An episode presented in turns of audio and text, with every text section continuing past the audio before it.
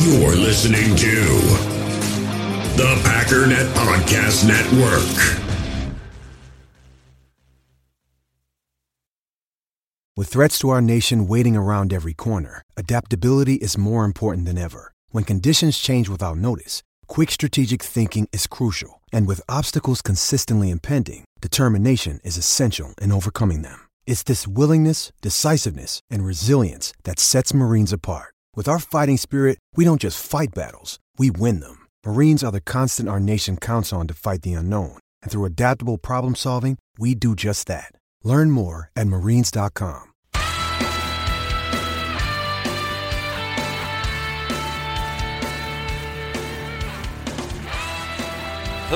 Ladies and gentlemen, welcome once again to the Packernet Podcast. I am your host and resident fanalist, as always, Ryan Schlip. Check us out online, packernet.com. Find me on Twitter, pack underscore daddy. I will give you a billion dollars if you could guess what we're talking about today, because you just can't. Today, we're not talking about the usual, usual, man. We're talking about coaches. yeah, yeah, yeah, I know. You knew. Yeah, sure. Sure, you did. Yeah, that's right. We're talking. Co- now, I got to be honest. I'm a little. I don't want to say off my game because I'm about to be real on my game here, but unprepared definitely because I thought for sure, and I don't exactly know why. I mean, I do know why, but I really thought there was going to be some coaching news to talk about. Whether it's offensive coordinator or whatever, we got an early dance party, folks. Yes, sir. But whether it's, you know, special teams, what I mean, even just hiring and firing, even the Ron Zook thing, that wasn't even like an official official thing, even though it seems official. It was just like I first heard about it in the form of, well, seems like he's going to be gone because, I mean, check out his Twitter. And his Twitter said something, and I don't, this, for all I know, is fake. I have no idea. But it listed like CBS analyst uh, as his title, and then like former whatever he did, and it doesn't even list Packers on there. Which again, I don't know if it's even true. Nope, never mind. Just looked it up. CBS Sports Network analyst, former head coach at Florida and Illinois. he doesn't even bother to put uh, the Green Bay Packers on here. Which I'm just going to say maybe it said special teams coordinator for the Green Bay Packers. He just, you know, highlight and then type in CBS Sports analyst, whatever. I, I don't know. I, you know what? I hope it was bad terms. I don't even care. I want all that toxic garbage out of Green Bay. I'm so tired of it. Mike McCarthy brought in a bunch of guys that just did whatever they wanted. They were all his friends. Zook has been trashed since forever. Dom Capers was garbage for like five years. Mike McCarthy has been not even. I mean, I don't want to call him garbage because he's been a great coach. But listen, okay, let's just, let's just get into something here. You know what I think makes a good head coach? And uh, it has nothing to do with age. And again, I've talked about it before. It doesn't even have to do necessarily with scheme, even though it's kind of good to be brought up in something if something seems to be working. Although I don't even really buy that, but we can try to talk about that if I can remember. It's about grind. It's about grind. And they talked about how Mike McCarthy just kind of got burned out. He's not a grinder, and LaFleur is a grinder. And that was one of the big aspects of him. Him, Sean McVay, these guys are just working and working and working. And I know Mike McCarthy works, but there's a difference between working and grinding when you're talking about an NFL head coach. Guys in Green Bay were going through the motions. I talked about this a couple months ago or whatever. They were coasting. They had a cushy job. It was like a government union job, which Granted, I'm government, and it's not as cushy and unfireable as you might think, but let's pretend it is. That would be the Green Bay Packers, right? They, they got a good gig. I think as long as Ted Thompson was there, he didn't want to move anybody. Ted Thompson had a good gig. I really think Mark Murphy is the guy that we have to credit for a lot of this stuff. Because Mark Murphy was just, he, you know, he's doing Titletown, he's doing the press conferences, he's doing all this stuff, and you hear all this about, you know, oh, I don't want him to be so. Everybody's trashing Mark, Mark Murphy now, and I have no idea why. Mark Murphy, I think, was the one that stepped in and said, you know what? This is garbage. You know why everybody reports directly to him? Because everybody was ripping us all off.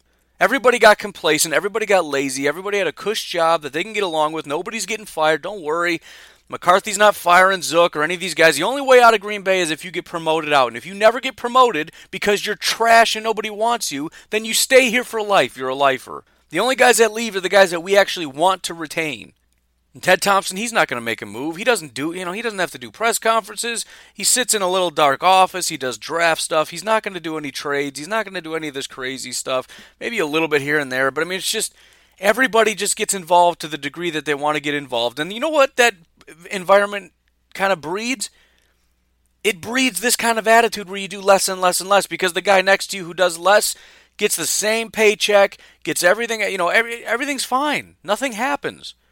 So I can I can bust my back trying to innovate and trying to do all these different things that I want to do that I should be doing as a head coach to stay ahead of the curve. I got an off season too. I can look at what the Rams did and try to try to incorporate these wrinkles and figure out how it how it works with Aaron Rodgers. Mike McCarthy knew that better than anybody. He would be ideal for how do I take the Rams offense and make it work with the guys that we have in Green Bay? How do I take the Titans, the 49ers, the Chiefs? How do I take what they're doing and implement that here with Aaron Rodgers? He could do that better than anybody on this planet. He didn't do it. It's too hard. And listen, he's got a hard job, but he's he's content to make those couple tweaks. We're going to change our work our training schedule a little bit.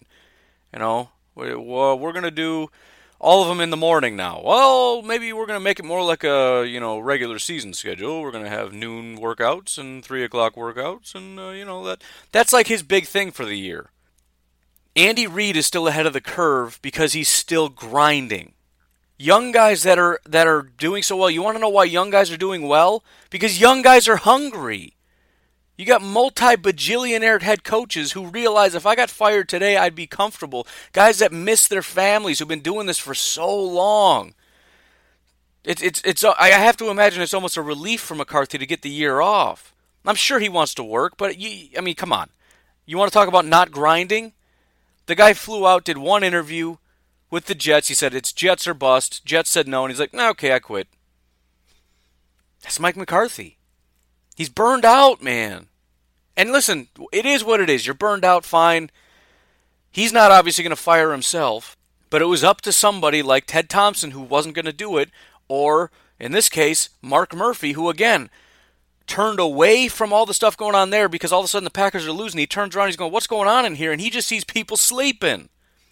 So thank you, Mark Murphy, for turning all the lights on, looking around and going, This is garbage. I want this fixed. Ted Thompson stepped aside. Dom Capers gone. A bunch of other people fired. And what did he do with Mike, Mike McCarthy? He said, you know what? I'm going to give you one year to prove to me that you're not a problem. In other words, he got put on notice because he knew Mike McCarthy was sleeping. But out of respect, he said, I'll give you a year. Year gets about halfway through, team is garbage, and he says, you know what? We're done. I gave you a chance. I put you on notice, and you've done nothing. There's no reason he can't take what the. Again, turn on the TV if you want to see what the play is. You can see what it is. You got guys on Twitter who've never played football in their lives who just really know Madden real well, who are breaking down route concepts and how it works and why it works. If they can do it, you're telling me Mike McCarthy can't do it?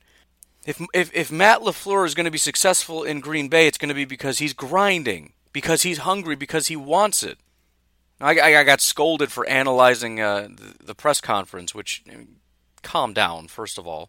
But yeah, when I see him all starry eyed and excited, and, and this is such a big thing for him, that's a good thing. Because he wants it, because he cherishes this. Mike McCarthy didn't cherish it, man. He's been the, the Packers head coach since forever. He's not getting a promotion. He's not going up. He's probably never going to get more money. Best he's going to get is another extension for the same dollar amount. Probably another short one because, eh, you know, his relationship with Rodgers is souring. The locker room's falling apart. And, and by the way, Mike McCarthy with guys like Philbin or whatever, they were at the forefront of offenses. That that 2011 offense was as good as it. That was the Chiefs. Can't beat it. Can't touch it the locker room chemistry, the way the guys all got along, the way that people didn't get in trouble, the the the um, common vision and all that stuff. That was just that was McCarthy grinding. That was McCarthy grinding and actually caring. And I'm again, I'm not trying to be hard on McCarthy, but he he cashed it in, man. And again, Murphy turned around and saw this mess and said he's cleaning house. And good, good, goodbye, Ron Zook. Complacent, doesn't care, hasn't done a single thing to do anything. I saw somebody on Twitter say something like, uh, I think it was Sil. I don't know what Silverstein's deal is. Every like negative old fogey tweet is coming. I, I like Silverstein, but just lately it's like, dude, what are you What is your deal? Maybe just retweeting an article, but it was something to the effect of Ron Zook's getting beat up for his players not being able to play or something to that effect. It's like, give me a break, dude. For how long is this? T- I mean, ugh. I mean, okay, if if we can't blame the coach for things like you know not knowing what to do, not which not knowing which way to run, penalties every single time somebody touches the ball. Like if that's not a coaching thing, why do we have a coach? What is the point of having a coach? I I, I don't know at this point. Beyond that, we just we have weird people doing weird things. I mean, it's, you know, Jaire was an obvious choice for punt return. He hardly ever touched it. I mean, obviously you got the green light to use him because we did use him. It's not like no, no, no, no, you can't use him because he's too valuable, which I would understand. But he got the green. No, he's using J'Mon Moore. What in the world is that? At least if you want to use Marquez or or or, uh, or EQ, those guys have speed. J'Mon doesn't have what? I don't get it, man. So yeah, pack your stuff. And everybody else that's still got a lot of talent. I like Campen a lot, and he might get hired away from the Vikings. I can't stand the Vikings. They're always poaching our people. Get out of my face. But uh, you know, you also have to wonder about stuff. What you know, the offensive line. I don't know, but I do like, if nothing else, that Mark Murphy has has basically stormed into the room and said, "You're all on notice. You're all on notice." And now with a new head coach, you know, I think even up to and including Pettine, he's kind of given the coach the ability to pick and choose who he wants, and I think that kind of makes sense. I, defense maybe not quite as much, but especially on offense, yeah, man, open season, do what you got to do because all these guys were complicit, if nothing else. You know, and maybe you don't want to talk behind your coach's back, but I mean, if you're coaching here for years and years and years and you're t- taking part in this sort of sleep-in stuff, I'm not too happy about that as your boss's boss. As your ultimate boss, I'm not super thrilled that, that everybody's been sleeping in here. And I'm sorry for guys like Campen and, and other guys that have been grinding this whole time who've really been trying to, to get it done. But I'm not happy and I'm not satisfied. And the bottom line is that's an attitude that's hard to root out. Like if you've gotten comfortable with your job and, and basically being complacent and putting in half measures, it's hard for somebody else to come in and say, We're gonna grind and we're gonna work extra hard to suddenly be like, Yeah, okay. You know, I have to double my workload. I don't know if I like this anymore. I had a good gig before. If anything, I'm, I'm, I'm praying that Mike McCarthy gets a job somewhere and I can go work for him again because I want to go back to doing the half the half measure stuff it's not just the locker room that's that's become cancerous. It's the the coaches as well. And I, again, I don't I can't speak for every single one of them. Maybe some of them have risen above it. I'm just saying it's hard. Even good people get sucked into that. You ever been that way when you're at work and you're like, man, I'm gonna just grind it out and I'm gonna work and da, da, da, and like people around you are just kind of like lazing around, you know, or in another job where you know maybe this happens over the course of several weeks where you're working hard and everybody else is like taking breaks all the time, especially manual labor type stuff. They're getting paid just like you're getting paid. You're getting scolded for things not getting done just like they're getting scolded. You're getting praised when things get done just as much as they're getting praised when stuff gets done. It sucks you in. Maybe you, you know, instead of a 15 minute break, you take a 25 minute break. Maybe instead of a 30 minute lunch, you take a 40 minute lunch. And then you kind of continue down that road. You get sucked in.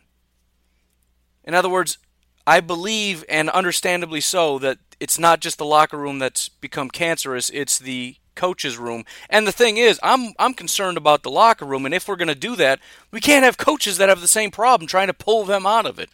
I want LaFleur and a bunch of people, whether they're young, old, I don't care what you are, but you better be hungry. You better be real hungry and motivated and understand how to get a lot. And, and it, it's, it's twofold motivated and ready to rock and roll, but also ready to work. Because we're going to work, and we're going to work hard, and so are you if you want to be on this team bottom line. And I think I think that accountability is something that the the teams, the players can rally behind. I mean, they don't they don't have much choice in it anyways. Who knows what they're doing in their off-season programs? But when they show up, it's like, yeah, we, we you tell us what to do and we have to do it. So they're grinding anyways. So give me something to believe in, give me something to sink my teeth in. I, I believe it'd be easier to turn around a, a locker room full of young players who you give them a rah rah speech and these guys the testosterone goes through the roof and they're ready to run through a wall for you. But we got to have that kind of mentality around here. So, anyways, Ron Zook's apparently out and is going to be a CBS Sports Network analyst, which is hilarious. Although he does kind of look like it, doesn't he? He's got he's got a very professional CEO look to him. I, I, I could definitely see him being like a CEO of some kind of company. or a CBS network analyst. All I know is I want somebody to sit down with Zook and start talking about what happened with the Packers because I'm about to stalk CBS for the next several several days here because I have to know what he has to say. Getting back to something I said earlier, where I said, you know, if I can remember, I'll get back to this. I don't even know if I finished my initial point, but what? I, oh yeah, the grinding thing was the first point. Um, oh, that's nuts! I didn't know my computer could even do that. The other point was about scheme, and I, I think sometimes we look at it and we go, ooh, the the the crazy plays are sort of a LaFleur McVay, Shanahan thing. I don't know that that's true. I think the tree that they come from is the Shanahan tree, and the Shanahan tree is more about that. You know, you, you hear about the outside zone, you hear about the, the stressing the run game, and, and all that kind of stuff. I think that at its core is what really matters. I think the extra wrinkles, the, the college football stuff, the bunch sets, all this kind of stuff, I think that's something that can be added on to almost anything. Now, you, you kind of have to have a zone blocking scheme to do a lot of this stuff, which I don't know if there are teams that don't run zone blocking anymore, but it, it seems impossible. If you're not a zone blocking offense, I don't know how you do anything. And the reason I say that is one of the benefits of bringing in zone is that the guys run rat- laterally.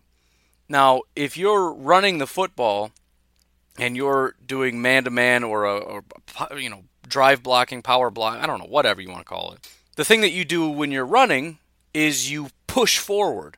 And then when you're pass blocking, you kind of drop back. Well, two things. One, that's sort of a tell. They can tell what you're doing by what the offensive line's doing right off the bat. Secondly, if you think in, in specifically about um, those kinds of tells, think about play action.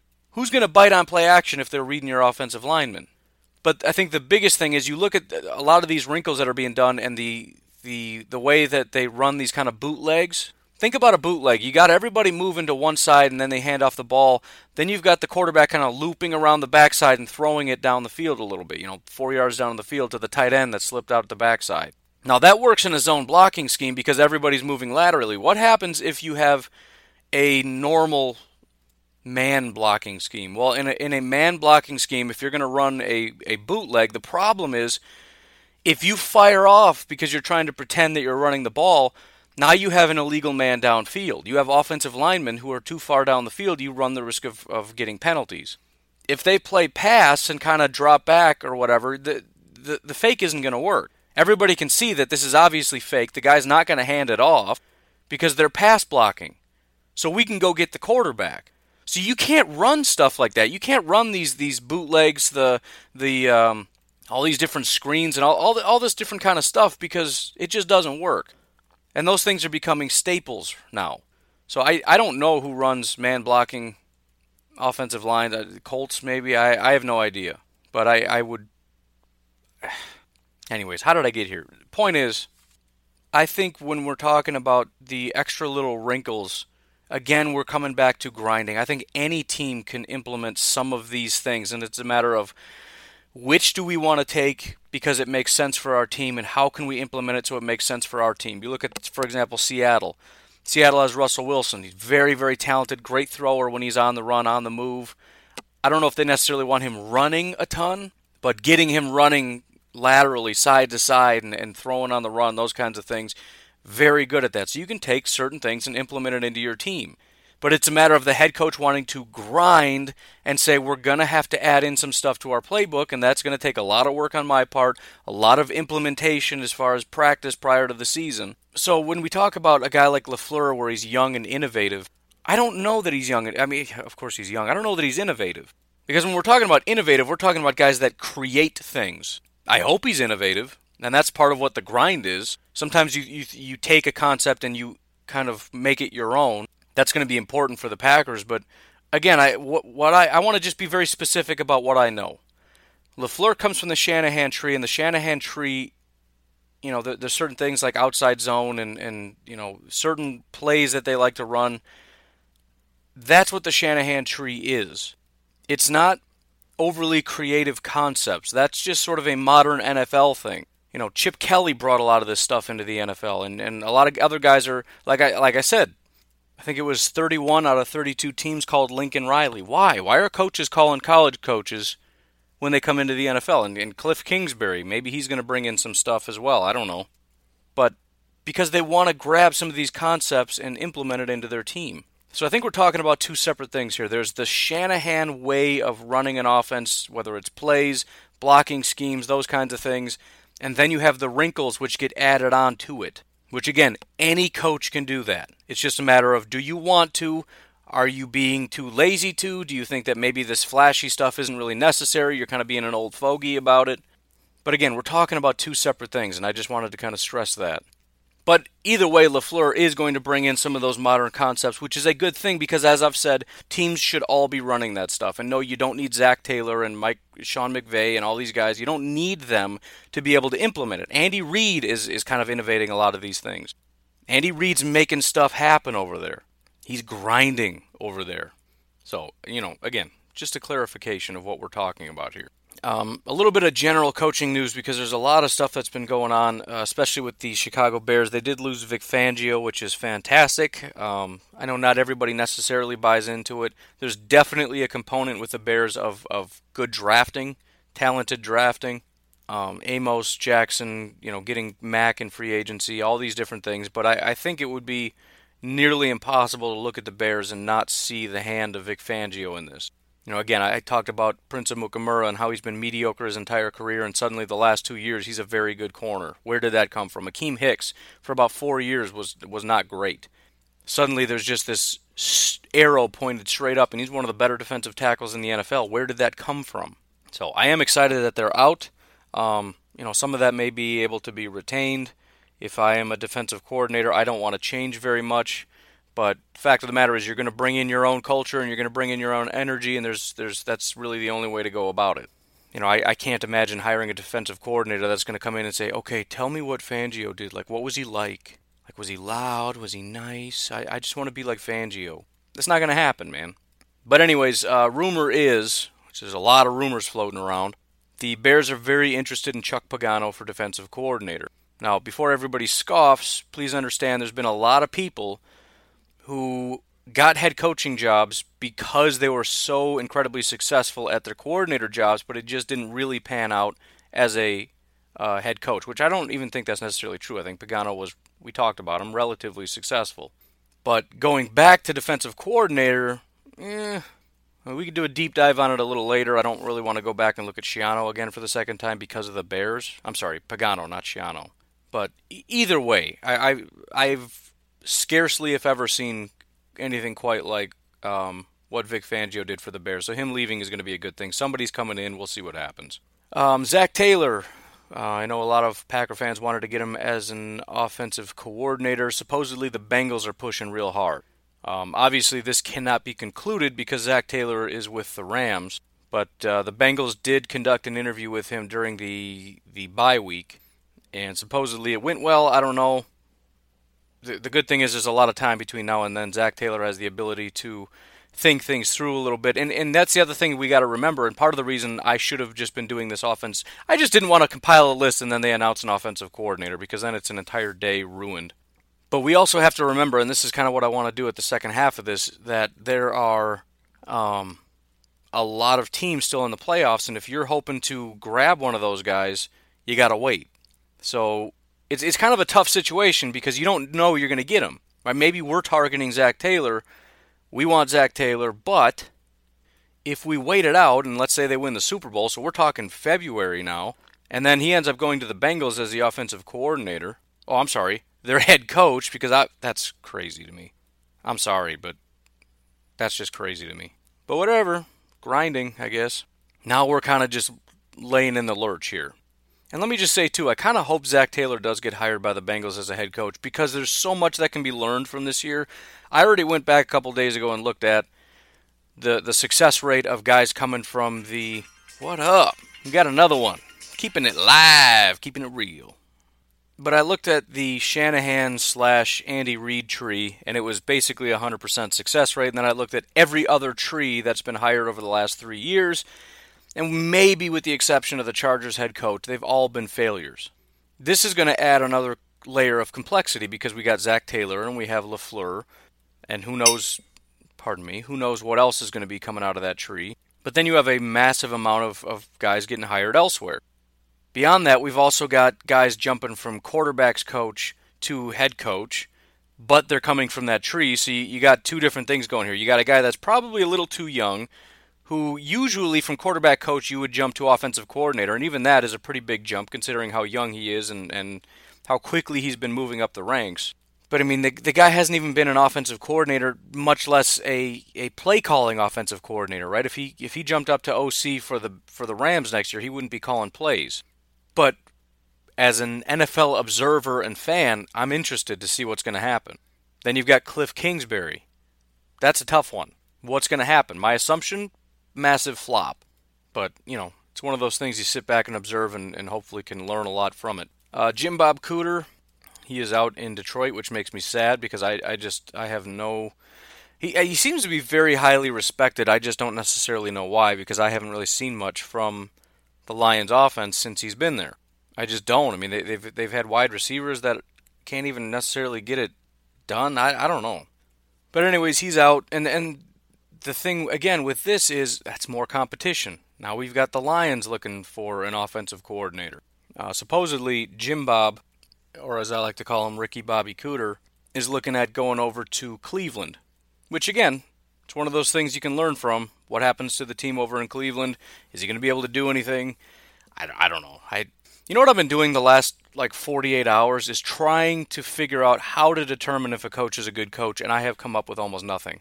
The only thing I could say definitively is to to look at the the players, and not even so much the success because good players play well. So you look at stats, you look even at wins losses, it's like, eh, I don't know. And beyond that, you've got coaches, but you got coordinators. If the Browns play really well, is it just because the Browns are stacked with talent? Should we thank the GM? Is Kitchens the guy that's doing it? Is Jim Bob Cooter the guy that's doing it? But I think one of the big things is the way the guys are playing. They seem like they want to fight for you. They, they're playing their heart out. They're playing four quarters. These kinds of things are, are what's showing that a, a team is motivated, and that's kind of what a coach does. Beyond the X's and O's, right? It's something I've, I've talked about frequently. What happens when you're winning and, and guys are playing out of their mind compared to what happens when they're losing and they start not winning anymore, right? That level of motivation. But it's got to start somewhere. You can't say, well, once we start becoming undefeated, then we'll then we'll start getting motivated. No, man, you got you got to start with the motivation first, and that's going to come from the coaches, especially your head coach. But anyways, that's been bothering me for some time, trying to figure that out. Um, Antonio Brown, just kind of running through the news, uh, definitely seems like he's out. I know a lot of Packer fans are starting to sour on it. Definitely understand that. I'm not upset at anybody that says I don't want him here. It kind of seems like something they won't do if you look at the Packers and how they continue to focus on character. A lot of this new head coach, the reason they hired him, character, fits the culture. So I, I would say very maybe not definitively, but I, I, would be very surprised if they pursue Antonio Brown. That said, um, Rooney, the owner, basically said, I don't see him coming back here.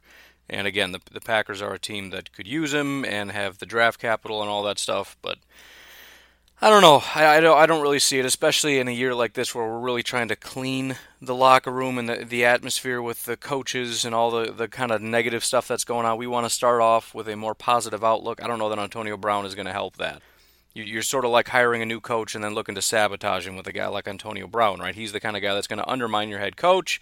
He's going to undermine the locker room. It, it, makes sense to just say no. I'm still leaning yes because I'm greedy, but um, I definitely understand why no is probably the smarter answer. Uh, there's there's still some strong um, stuff going on with Mike McDaniel. Uh, supposedly the Cardinals and the Packers are interested. I would have to assume between the two, Mike McDaniel's coming to Green Bay. Now, I'll be honest though, Cliff Kingsbury has done an incredible job getting talent over. I don't know if, if maybe the owner has some really good connections. Maybe they're just willing to pay out a bunch of money for their guys. I, I don't know what it is, but I'm shocked a guy, a really young guy, who was recently fired and then quit a job and then took this job to coach a team that is literally the worst in the NFL has just coaches flooding in from everywhere. Oh, we're, we're going to hire this guy and this guy and this. Guy. It's like, wait a minute. How in the world do you get all these coaches to be like, yeah, I'd, I'd love to sign on the dotted line? But, I mean, come on, man. If he's even going to leave, which rumor is he's not, is he really going to go to Arizona over Green Bay?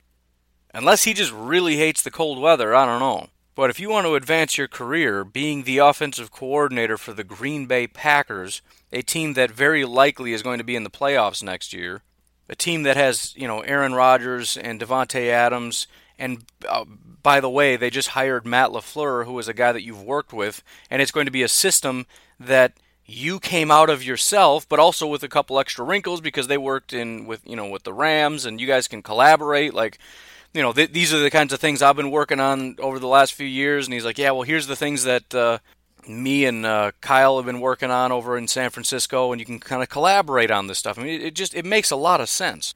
I mean, if, if if it comes out that the Packers and Cardinals both reached out to him and he chose Arizona, I'm concerned.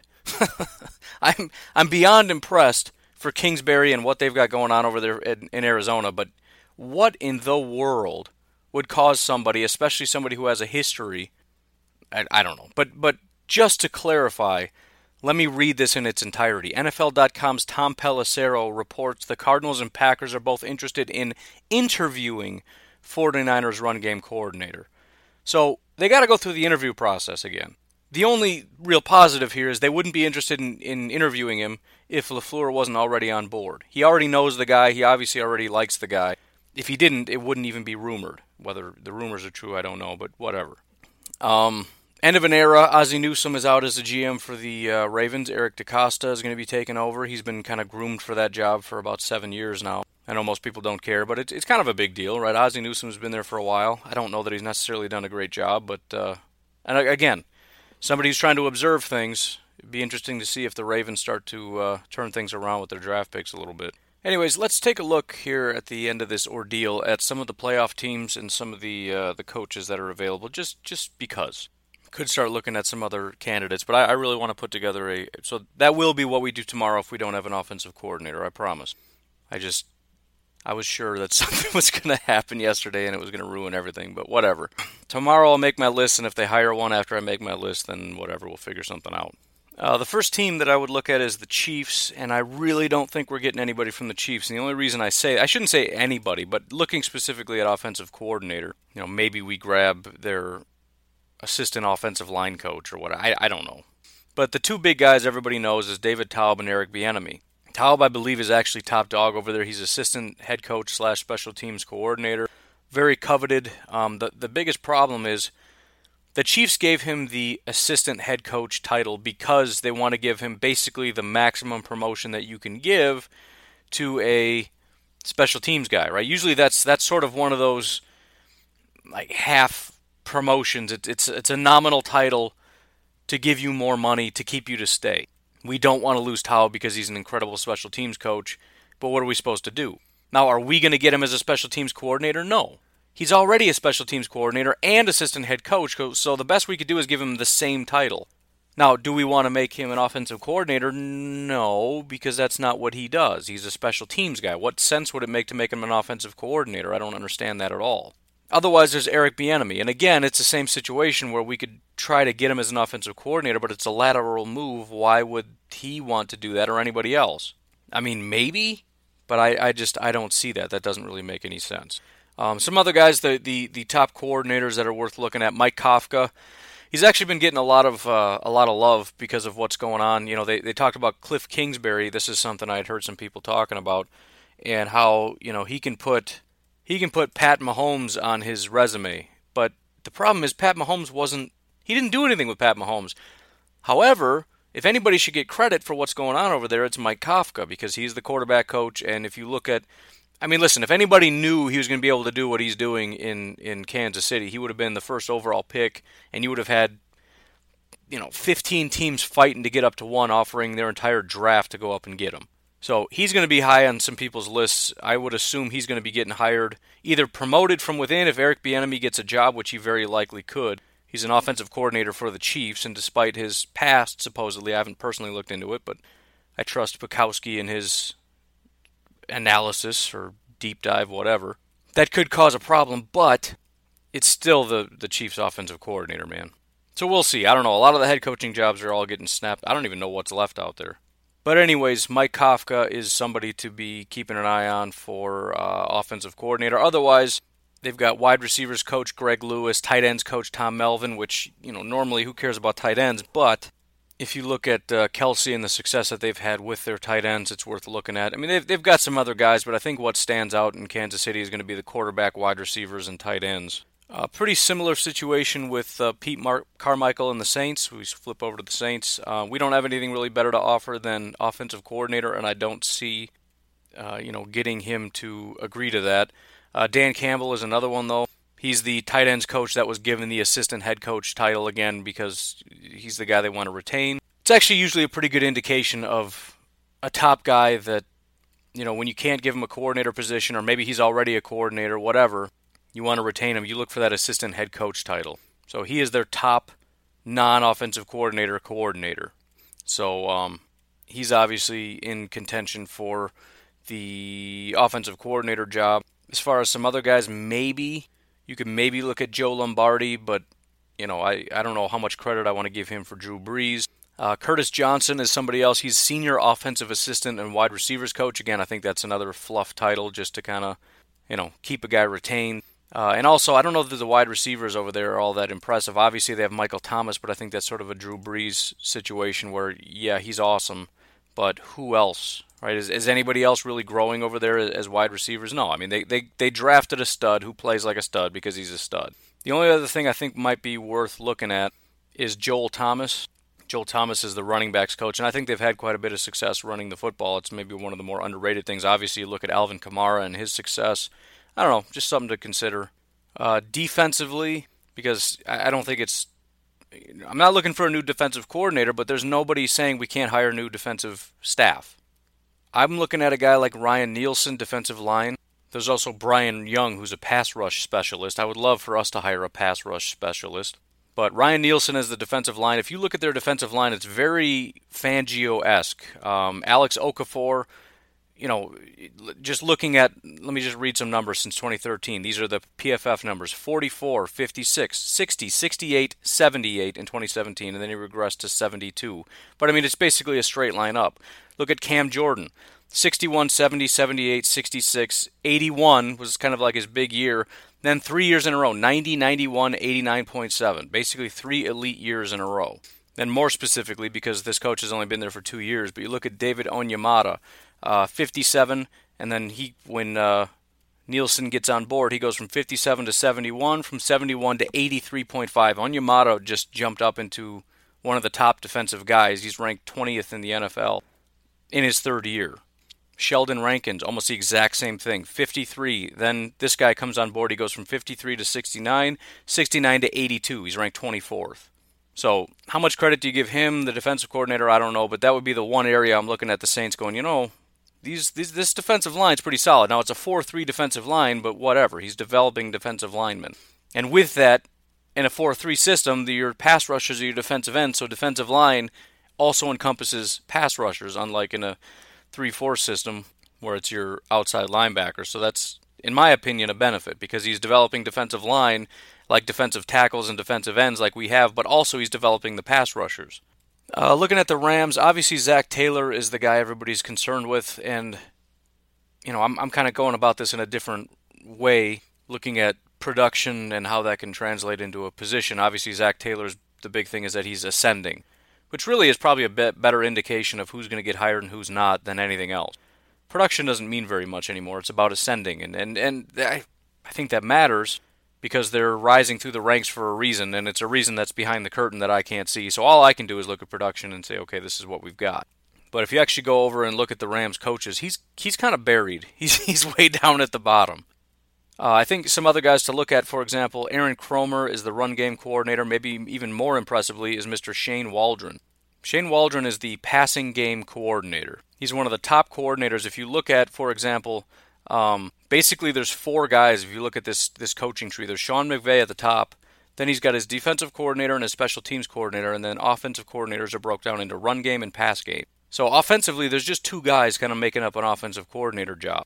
The guy's only 39 years old, so he's relatively young, and he's kind of moved pretty quick. He started off at Notre Dame as an offensive graduate assistant in uh, from 2005 to 2007. According to his bio, he helped guide the two most explosive offenses in school history, and Notre Dame has got quite a history. In 2005 and 2006, they averaged 31 points per game.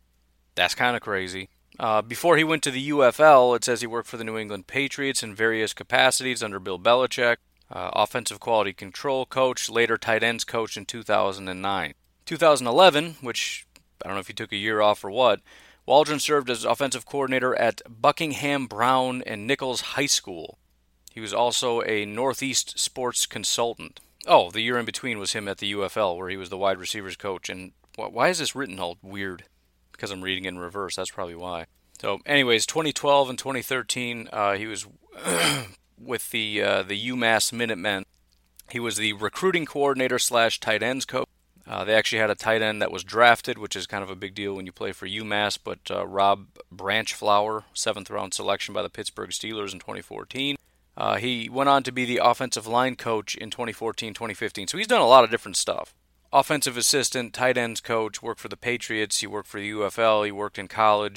Uh, he's done offensive line coaching 2014 to 2015. And in 2016, he was offensive quality control coach for the Washington Redskins. Washington's offense broke franchise records for total net yards in a single season, 6,454, surpassing the previous team's record set in 1989. The team averaged 403.4 yards per game. It was the first team in franchise history to average 400 yards in a game. Washington was third in total offense that year. So then he makes the jump over to the Rams. Sean McVay obviously pretty impressed with this guy. He came from Washington, so obviously he kind of has connections there. Brings over Shane Waldron. He had Tyler Higbee and Gerald Everett uh, as his tight ends. They combined for 539 yards, three touchdowns, 13.1 yards per reception. Bottom line is, from there, McVay decided to make this guy the tight ends coach after one year the passing game coordinator. In my mind, that's relatively significant. He didn't make Zac the passing game coordinator, he made Shane the passing game coordinator. So I just would be a little surprised if he's not on somebody's radar. Especially since if you look at the production of the passing game for the um, the Rams, it's pretty impressive. Brandin Cooks, the wide receiver, is having easily the best year of his career. Robert Woods is having easily the best game of his career. Jared Goff is easily having the best game or year of his career. Even second year receiver uh, Josh Reynolds is having a much better year than last year. So everything's kind of working with regard to the pass game. The uh, tight ends that he coached are improving, getting much better. In fact, Gerald Everett in 2017 was, uh, I don't know what he was ranked, but he was graded as being horrible, basically. Uh, this year, he's the fourth highest graded tight end in the NFL. So everything passing related seems to be working pretty well. So Shane Waldron not being considered for an offensive coordinator job, especially one that is not a play calling one like he would have in Green Bay, would make a lot of sense. Uh, obviously, you have the issue of him wanting to get hired as a head coach or offensive coordinator that calls plays somewhere else relatively quickly after is somewhat of a concern. But the only way you get around that is go hire some 70 year old guy. Right? If you, if you want good people, you got to understand that good people are going to be looking for jobs elsewhere. It's just the way this goes. But that shouldn't deter you from going and getting good people. But uh, yeah, I like Shane Waldron. That seems to make sense for me. Uh, as far as the um, the Chargers, the only guy that really stands out is Shane Steichen, the quarterback coach. The only reason I really say that is because they've done a good job of hiring a lot of really old guys. so you've got, uh, for example, the offensive coordinator is Ken Whisenhunt, defensive coordinator Gus Bradley, special teams George Stewart, who's you know looks like somewhat of an older guy. Um, even the guys b- beneath them seem to be kind of older guys. But uh, Shane, I don't know, was he 40s? Beyond that, though, if you look at Rivers, I mean, he's been a successful coach for a while. I think he's one of the more underrated, co- uh, excuse me, quarterbacks in the NFL. But this is an exceptionally good year. So uh, Shane Steichen. Otherwise, I don't know. I don't know what we're waiting for with the Chargers. Patriots, other than defense, I don't know that we'd be looking to get anybody. You know, I, would kind of like to keep it somebody that can work with LaFleur. Um, either either somebody from within that can kind of keep things you know somebody that's been with Green Bay or somebody that's been with Lafleur makes the most sense. The Patriots are just from a different branch. Uh, but defensively, Pettine, get whoever you want. I just I, I don't understand offensively how this you know maybe offensive line guy, because I don't think it really matters all that much. Although that does tie into the scheme a little bit, but um, I'm not thinking the Patriots are going to have too many people that are going to come over here. Beyond that, there just isn't a lot of success. As far as the Colts, um, obviously you can go a lot of different ways. Frank Reich came from Philadelphia, which is sort of a byproduct of the Andy Reid thing. So you kind of, through a few de- degrees of separation, kind of poach that tree offensively. To be honest, though, I'd be more interested in some defensive guys um, because what they were able to do as far as turning around one of the worst defenses and making them one of the better defenses is something that I would be intrigued in. So, one guy that, at least according to his picture, he looks relatively young. But uh, Dave Borgonzi, he's the linebackers coach, and if you've been paying attention to the Colts, one of the big names for the linebackers is Darius Leonard. Um, he was not a super early draft pick guy, but kind of shocked a lot of people. PFF has him as the ninth best linebacker in the NFL. Really, kind of the heart and soul of the defense. Real imposing, um, really impressive guy. So that's somebody that maybe you could look to bring over. Uh, Jonathan Gannon, defensive backs, cornerbacks, is somebody that you could look at. They don't have super good corners, but uh, Pierre Desir is having one of his better years. And then Quincy Wilson, he's not all that great. He was a I don't know second, third-ish round guy uh, two years ago. But you've also got Malik Hooker, who's who's playing really well. He took a big second-year leap. Uh, Clayton Geathers, eh. I mean, it, it is what it is. A lot of this isn't necessarily so much even the production, but it's wanting to pick the brain of somebody that was somewhat at least instrumental in what they did over here in uh, with the Colts. And again, we we could try to poach Eberflus, but the only way we're doing that is if we give him the defensive coordinator spot. And why would he even bother to take that? Would be my question. I don't know if I'd want to do that. Again, I like Mike Pettine. Let's keep Mike Pettine. But if we're going to poach somebody from the Colts, I'm kind of interested in some of these defensive guys, see what they can uh, teach us about turning a staff around. You know, because a lot of that I think is again, you look at these players, they're not elite players. There's a lot of, in terms of just raw talent, a lot of better defenses. But uh, as far as production, I don't know that there's a better defense in the playoffs right now. Anthony Leonard is their highest graded starter. His grade right now is 80.3. 80. 90 is elite. 80 is just barely in the very good category. They just have one guy that's very good, and it's Anthony Leonard. Their entire defensive line is uh, 60s and 70s. Their cornerbacks are 60s and 70s. The other linebacker's a 60. Geathers is a 60. Hooker is almost an 80. But it's just, eh, you know, again, it's it's sort of this what's going on? What are you saying to these guys? What are you doing? What is the motivation? What is all these different things? So I would be a little interested to see because that's that's another thing we're not talking about either is the defensive staff. Is Pettine just content? Is Pettine just good with what? Because he kind of inherited guys and just kind of left it as is. Not entirely, but you know, Jerry Montgomery for the defensive line has been here for four years. Joe Whitt's been around for a while, which I'd love to know too why everybody's so big on Joe Whitt. I mean, I know he does great with interviews and he goes like real in depth, and people think he's like super smart because he divulges information. But you understand every single person that's an NFL head coach can say what he's saying, right? They just choose not to. I'm not saying he's a bad coach. I just I there's so much like, oh, Joe Whitt, we should make him the new head coach. We should we should make him the defensive we should do all why? And maybe I'm just missing something. I don't know, but he's the pass game coordinator for the defense. We're kind of terrible with that. We've been terrible with that for a long time, and Joe Whitt's been at the forefront of that. Jaire is the only guy that's any good at cornerback. And I know nobody agrees with me on that, but it's a fact. Kevin King is not good. Nobody, no defensive backs that we have have ever developed into anything. Kevin King is not developing. Randall and Rollins never developed. Bashaud Breeland was like good for one game and everybody freaked out about how great he is.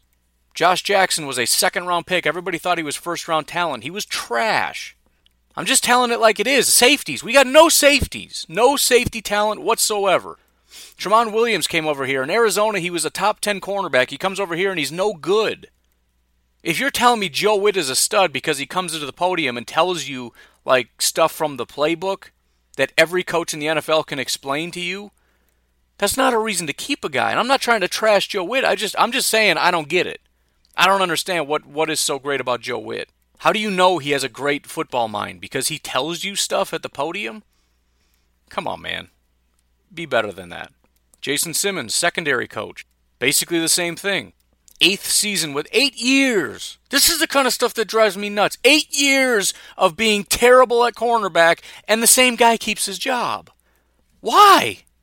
Why are we doing this? If I'm LaFleur, that's my first question. I'm going to Pettine, and I'm like, dude, I mean, I know you're new here, but, you know, sit down with Pettine, sit down with Murphy, sit down with Gutekunst and say, explain to me, based on the absolute abject, pathetic production of your secondary since forever, why in the world mm, there's been no turnover whatsoever?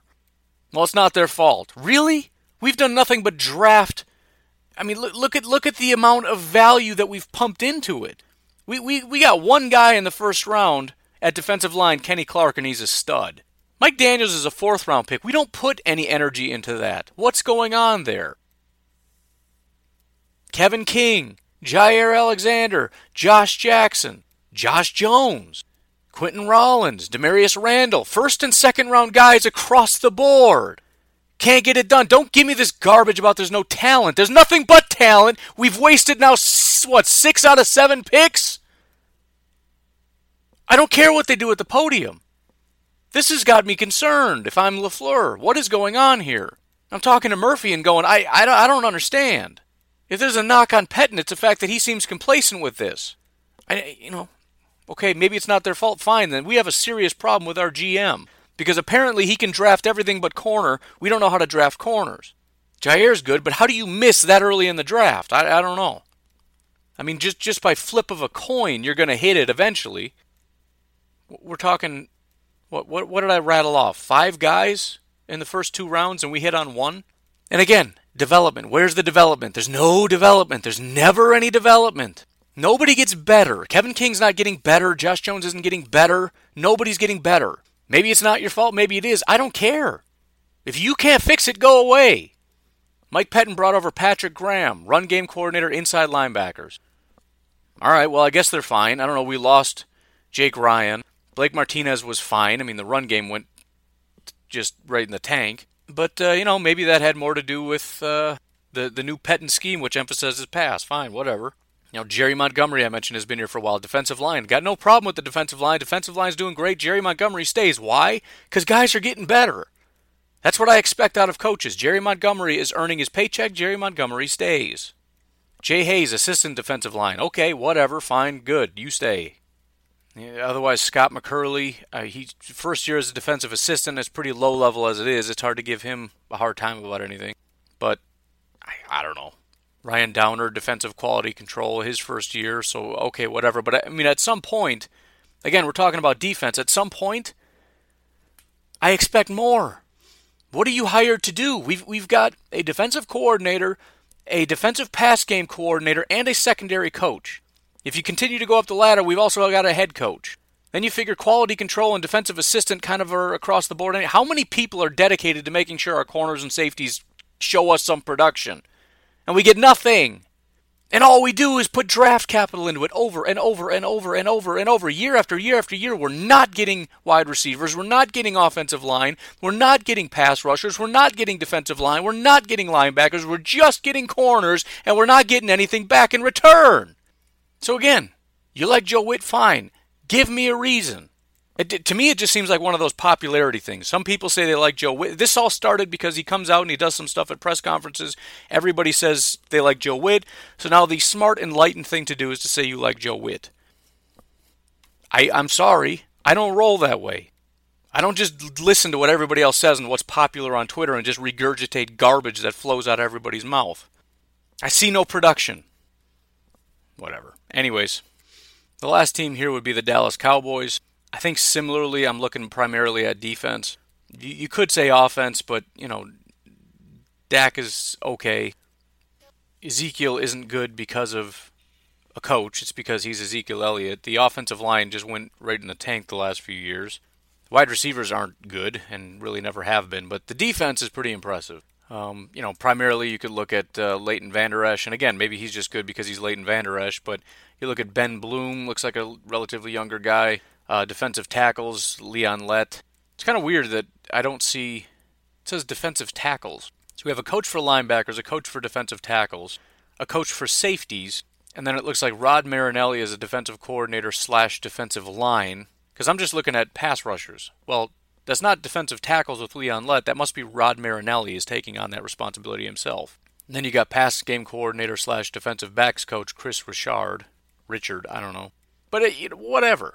Point is, I, I would be a little bit disappointed if we're not seriously considering looking at overhauling our defensive coaches. And it, it, there's a lot that I like about it, and I, I, I agree that a lot of the issues were not so much coaching related as it was injury related. But I'm looking primarily at our safeties and our cornerbacks and saying there's not a good enough return on our investment, not even close.